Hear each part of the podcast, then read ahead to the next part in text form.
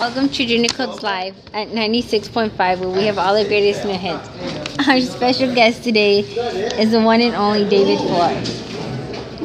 Thank you, Carmen, and hello, everyone. Today we're going to be talking about how writing actually started. Well, I think it started about 3,500 years ago. Didn't it start in the Middle East, or where do you think it actually started?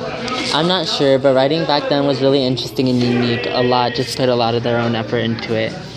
Thanks, Thanks for listening to Junicode Junicode Radio Station. Until next time. Carmen Gutierrez. And David Flores.